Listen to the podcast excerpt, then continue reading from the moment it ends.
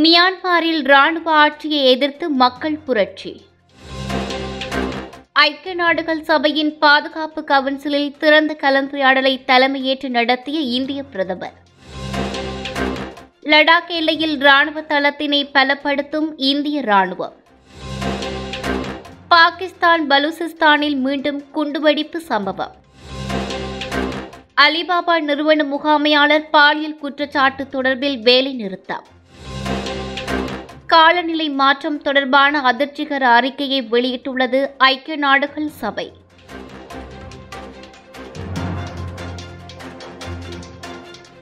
மியான்மரில் ஆயிரத்தி தொள்ளாயிரத்தி எண்பத்தி எட்டாம் ஆண்டு இராணுவத்தினரால் இரும்பு கரம் கொண்டு அடக்கப்பட்ட ஜனநாயக புரட்சியின் முப்பத்தி மூன்றாவது ஆண்டு நிறைவை நினைவு கூறும் விதத்தில் மக்கள் மாபெரும் புரட்சி ஒன்றில் ஈடுபட்டுள்ளனர். ஆயிரத்தி தொள்ளாயிரத்தி எண்பத்தி எட்டாம் ஆண்டு புரட்சியில் மூவாயிரத்துக்கும் மேற்பட்ட மக்கள் கொல்லப்பட்டுள்ளனர். மேலும் பலர் அதிகார அமைப்புகளினால் சிறைக்கு அனுப்பப்பட்டிருந்தனர். இந்த புரட்சியின் பின்னரே தற்போதைய மியான்மர் ஆட்சியாளர் ஆங் சாங் சூகி தலைமை பொறுப்பிற்கு மக்களால் தேர்வு செய்யப்பட்டுள்ளார். கடந்த பிப்ரவரி மாதம் முதலாம் திகதி மியான்மரில் ராணுவ சதி மூலமாக மீண்டும் ஆங்சாங் சூகி கைது செய்யப்பட்டுள்ளதுடன் ஊழல் தொடர்பான வழக்குகள் பதிவு செய்யப்பட்டு காவலில் வைக்கப்பட்டுள்ளார். இவருக்கான விசாரணைகள் நீதிமன்றத்தில் நடந்து வருகின்ற வேளையில் மக்கள் ஆங்சாங் சூகியை விடுவிக்குமாறும் தற்போதைய ராணுவ அராஜகங்களை ஒழிக்க வேண்டும் எனவும் இந்த போராட்டத்தில் தமது எதிர்ப்பை வெளியிட்டிருந்தனர். அண்மையில் மியான்மரில் கொரோனா தொற்று தீவிரமடைந்து வருகின்ற காரணத்தினால் மக்களை தொற்றில் இருந்து பாதுகாப்பதற்காக நடவடிக்கைகளை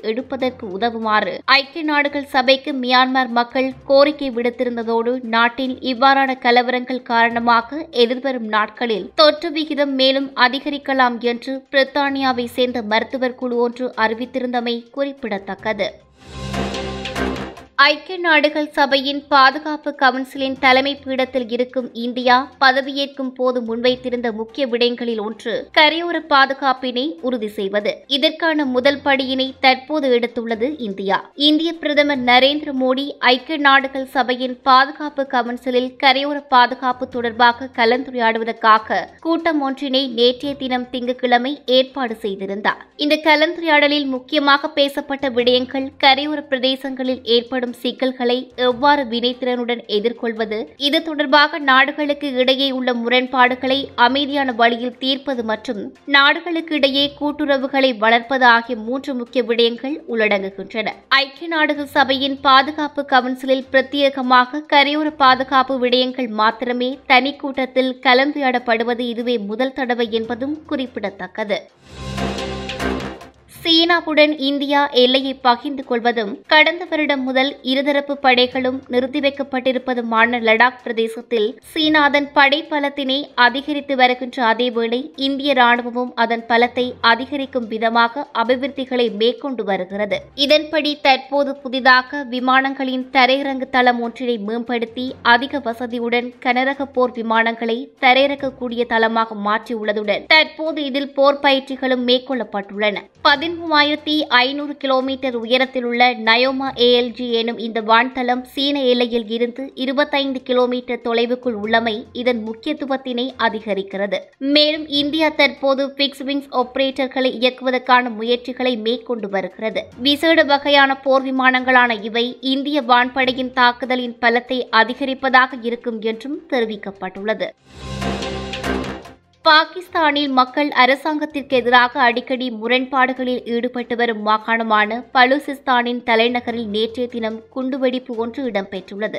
ஆடம்பர விடுதி ஒன்றில் மேற்கொள்ளப்பட்ட இந்த தாக்குதலில் இரண்டு போலீஸ் உத்தியோகத்தர்கள் கொல்லப்பட்டுள்ளதுடன் பன்னிரண்டு பொதுமக்கள் காயமடைந்துள்ளனர். இந்த தாக்குதல் தீவிரவாதிகளினால் ஆடம்பர விடுதியில் நிறுத்தி வைக்கப்பட்டிருந்த போலீஸ் வாகனம் ஒன்றினை குறிவைத்து மோட்டார் வண்டியில் போர்த்தப்பட்ட வெடிகுண்டு மூலம் மேற்கொள்ளப்பட்டுள்ளது என்று தீவிரவாத தடுப்பு பிரிவு அதிகாரி அதிகாரி ஒருவர் கூறியுள்ளார். ஏற்கனவே மூன்று மாதங்களுக்கு முன்னர் செரீனா ஹோட்டல் என்று அழைக்கப்படும் இந்த விடுதியில் இதேபோன்ற குண்டுவெடிப்பு சம்பவம் ஒன்று இடம்பெற்றிருந்த நிலையில் இது இரண்டாவது குண்டுவெடிப்பு சம்பவம் என்று தெரிவிக்கப்பட்டுள்ளது.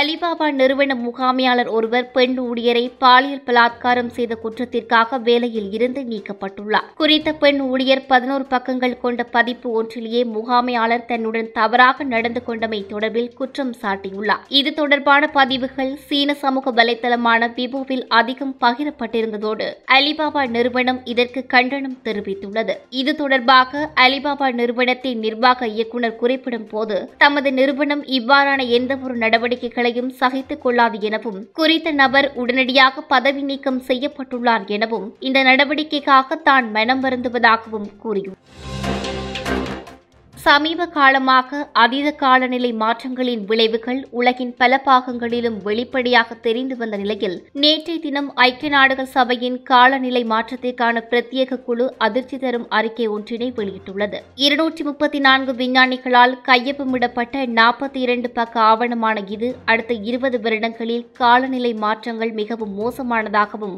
வெப்பநிலை அதிகரிப்பு தீவிரமானதாகவும் இருக்கும் என்று குறிப்பிட்டுள்ளது. உலக வெப்பநிலை சராசரியாக ஒன்று புள்ளி ஐந்து செல்சியஸினால் அதிகரிக்கலாம் என்றும் குறிப்பிட்டுள்ளது. இந்த அறிக்கையினை ஐக்கிய நாடுகள் சபையின் காலநிலை மாற்றக்குழு மனித வர்க்கத்தின் அச்சுறுத்தல் அறிக்கை என்பதை சுட்டிக்காட்டும் விதமாக ஹோட்ரேட் போக் ஹியூமனிட்டி என்று குறிப்பிட்டுள்ளது. உலகின் சிறந்த நாடுகள் இரண்டாயிரத்தி ஐம்பதாம் ஆண்டளவில் கார்பன் வெளியிடுதலை நிகர பூஜ்ஜியம் அளவிற்கு கொண்டு வருவதற்கு திட்டமிட்டுள்ளதோடு இனிவரும் காலங்களில் காலநிலை கட்டுப்பாடுகள் மனித இயல்புக்கு மீறியவையாக இருக்கும் என்று இந்த அறிக்கை மூலம் தெரிவிக்கப்பட்டுள்ளது. இது போன்ற பல செய்திகளை தெரிந்து கொள்ள நம்முடைய சமூக மீடியா யூடியூப் சேனலை சப்ஸ்கிரைப் செய்து அருகில் உள்ள பெல் பட்டனை கிளிக் செய்யுங்கள். மேலும் செய்திகளை உடனுக்குடன் தெரிந்து கொள்ள சமூக மீடியா டாட் காம் என்ற இணையதளத்தின் வாயிலாக எங்களுடன் இணைந்திருங்கள்.